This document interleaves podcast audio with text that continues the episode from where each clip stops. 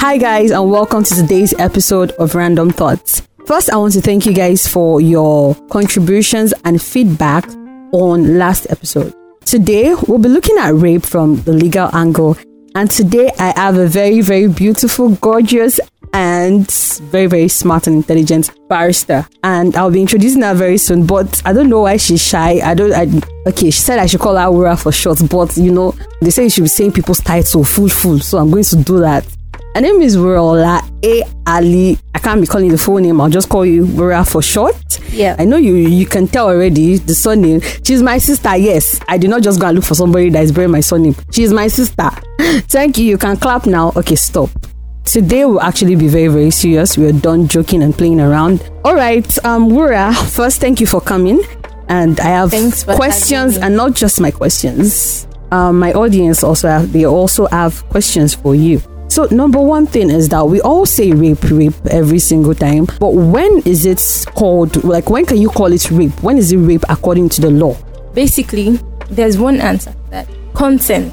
It's just consent. The difference between rape and consensual sex is consent, like you can see or glean from consensual sex. Because in our laws, according to in Nigeria, we have uh, majorly three laws that um, govern or that address rape. We have majorly, I say majorly because there are some other ones that make reference to it. So, majorly, we have the criminal code that applies in the South. Uh, by the South, I mean uh, Oyo State, Ondo State, the South, the West, and you know the Eastern State. In the North, we have the Penal Code, and then in FCT, that's Abuja, we have the VAP. Uh, the Penal Code, alongside the VAP, that is Violence Against Persons Prohibition Act, it was just enacted in 2015. So we have the VAP Act as well. We also have the Constitution, but it doesn't expressly talk about rape. Uh, the Constitution talks about rape in the sense that it alludes to dignity of human persons in Chapter 4, Section 34 of the Constitution of Nigeria. So it says that every person is entitled to dignity, right? So the minute that you rape somebody, you take away their dignity or some of it. So, but majorly, uh, we have the criminal code, we have the penal code, and we have the VAP. And in these three laws, rape is basically defined as having sexual intercourse with a woman, a girl. VAP also recognizes a man being a victim of rape. But, but and that was and it was uh, enacted in 2015, like I said before. But before it was before the VAP came about, rape was only known with women. You can only rape women. So the criminal code and the penal code describe rape as an act being perpetrated against women, right? So um, it defines it as having sexual intercourse with a girl or a woman against her will without her consent. So, from that definition, you can, or with her consent, whether the consent is obtained by fraud, by uh, misrepresentation in the fact that you impersonate her husband, you say you act, you act like her husband. So obviously, you know they are married, right? They can have sex. Okay. But it could be maybe you turn off the lights some way or the other. You pretend to be her husband and you have sex in her, with her in that manner. That is also rape because she gave you the consent under the impression that you are her husband. Meanwhile, you are not. So that is our laws describe that as rape. And also, if you obtain consent by when the victim is under the influence of anything that might affect her consent, for example, alcohol, for example, drugs. So what I want you to note is the key thing here is consent. So whether or not a person that is below 18 gives their consent, it will still be rape because it is be- it is believed that if you are below 18, you are incapable of giving consent. So as a perpetrator, if you said, "Eh, well, she's 16 and she gave me a consent, she expressly said I should go ahead and say, and she said yes, that's still rape because she's incapable of giving consent. She's a minor. What if it is the person's husband? I'm not even talking about um, the age restriction now. People say that it is impossible for your husband to rape you, and I heard some things about the law giving. I mean, the law not being against your husband raping you. That's actually uh that's a problem. There's a legal conundrum right there because I did my thesis on child rights in Nigeria, and um, a part of the constitution says that uh, you are you are not an adult until you're 18 years old. But it comes in the other part and says that this should be in section 29 or thereabout. It comes in the other part and says that once you are married, you are you are deemed to be a woman. So it doesn't matter whether or not you're underage. Once you are married, right, you are deemed to be a woman, so you are deemed to be able to give consent. Which I think is unfortunate. And the, the entire law needs an overhaul, but it is what it is. All right. So speaking of rape, when can you? What, what is the difference between rape and sexual assault? Uh, it's from our law. It's penetration, right? Rape is uh, it forms part of sexual assault. Sexual assault is broad, right? It's all encompassing. It could, it involves anything from talking to somebody inappropriately, touching them inappropriately. Like you know, you work with somebody, your colleague at work just comes and then he hits your bum bum or something like that, or he tells you, ah, look, talk bottle, ah, body, something, you'll be screwed to jail continue.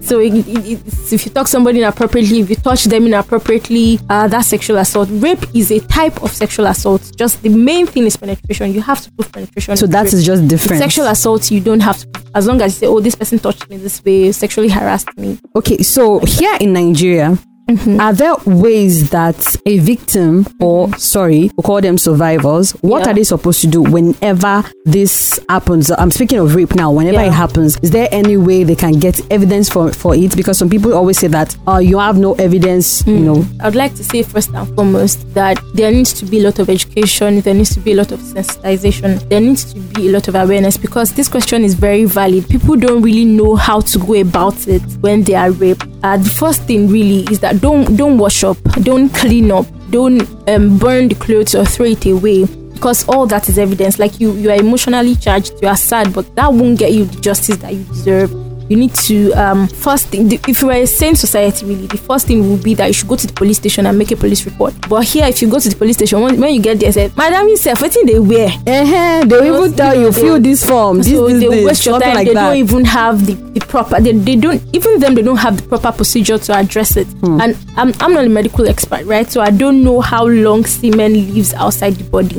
right? So i don't know how viable it is after a long time. So you should go to the police station first and make a police report but because we don't know how they will handle it we don't know if they if they waste your time. So and if that will tamper with the evidence. So the first thing you should do is go to the the hospital, have them take tests, and then you know clean you up and treat you so that you are not at, at risk for sexual transmitted infections, diseases, and all that. You are clean, but most importantly, you have evidence so that uh, you know the situation that keeps coming up, and people come out years later to say, "Oh, I was raped," but then that case is dead on arrival because there is nothing to build. Oh, I was about to ask about that because some people say that, "Oh, it's it's been long, so why are you talking about it now? You can't do anything about it now." Like we have the case of Busola Dakolo right mm-hmm. now going on. Yeah. So, what can people do when it has been long and they don't have evidence? Is there something that can still be done in the court of law here in Nigeria? Okay, so I'm sorry to go back to the previous question that you asked me. Like I said before, the, that's the importance of going to the hospital. You need to go to the hospital and have your evidence in place for any time that you are ready to come out and you know take legal steps. And and again, an important thing is your, your medical report from your doctor would be super important because the court always requires corroborative evidence. Corroborative evidence means that as something else to support your claim from an independent party. Okay. Right? So that's corroborative evidence. And the Supreme Court, which is the highest court, apex court in Nigeria, although it's not legally, it's not expressly stated in the law, but the Supreme Court says that you should before the, the court convicts a victim on rape, they should get corroborative evidence. So that medical report is in fact the best corroborative evidence because it's coming from a certified professional. So now what you're saying is that it is advisable that yeah. you just get to the clinic first before you do That's anything. Exactly because if you don't do. have that, there's no way you can prove yeah, that the person exactly. did anything to you. Okay, thank you very much for answering that question. I saw this online. Mm-hmm. A man was killed for raping in Kano. A yeah. man was killed for raping a three-year-old. Okay. So, what, what is your take on that? Is it that it was the court that gave the order, or is it possible that the court gives the order? Okay, so I, I, I don't know. I've not read the story that you're talking about. I don't know about it, so I cannot categorically um, test what happened.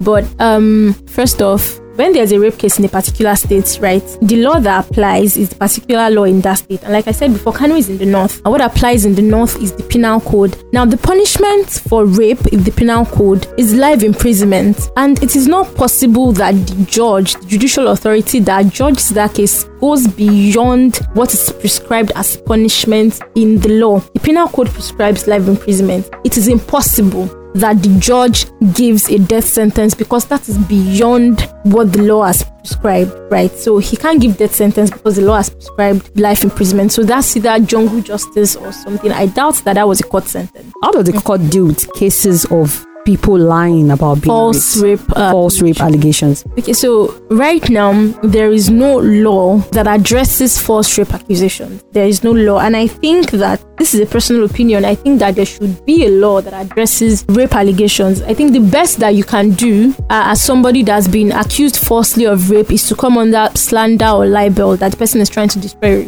your Reputation. your reputation. That's the best that you can do. But right now, there is no law that you know addresses false uh, accusations of rape. But there is something in VAPA. It's not false accusation, but it's, it's a provision that allows, for example, it says indecent exposure. That is it, indecent exposure.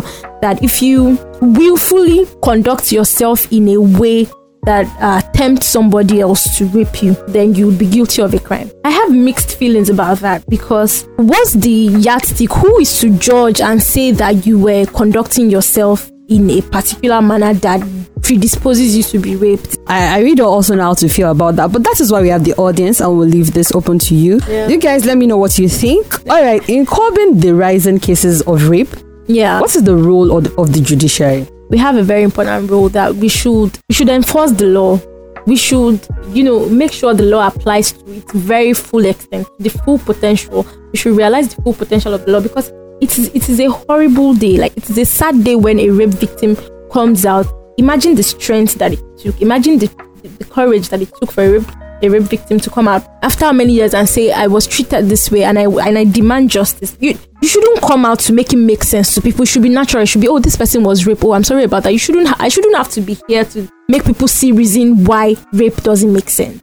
Right? So it is a sad day when a victim comes and says I was raped and goes to a court of law. And the judiciary awards you know judgments to the tune of 10 million naira against her. You know so we have we have so much to do in that respect. We, we have so much to do the law needs to be rerouted to a point where it stands firm and is completely 100% in the favor of the victim. There's no but no what did you wear? No uh you shouldn't have done this. No, No blaming of the victim No, in general. we need to remove that.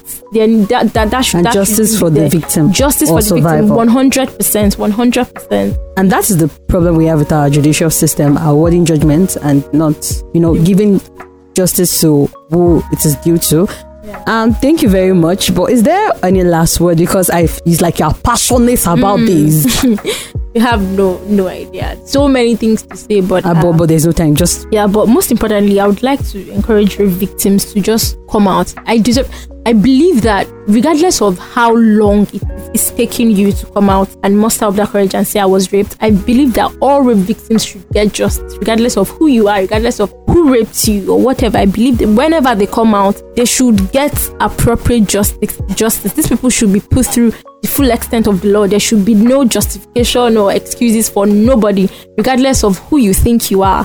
Please, uh, to women that go out there and lie about uh, and falsely accuse other people that they raped them, not only are you ruining the life of somebody, but you are invalidating the feeling, the claims of so many other people that have been through this horrible experience. Thank Oh, you. thank you very much. So you've heard from our guests today. All right, guys, thank you, and um, continue to stay tuned. You can leave your thoughts about today's podcast. My WhatsApp number is 0801 41630874 and also you can drop your messages on my social media platform. That is twitter and instagram ali underscore omadalako and i will not leave you again this week without the peak of the week my pick of the week today is going to be about uh, guest speaker for today, and you know she's as as much as she's a lawyer, barrister. She's also the co-founder of I Love Child. So for you people in Lagos, you better go and be ordering your I Love Child right now. They specialize in small chops, so for your parties, you know, even now they still deliver to you. Okay, so you guys can check them out on Instagram. That is I Love Child underscore ilt. And then my song for the week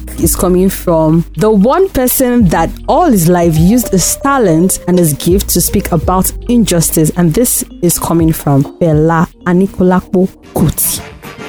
And the second election all in Nigeria. And the second election like it was a pass. Babala nonsense. He passed the rigging.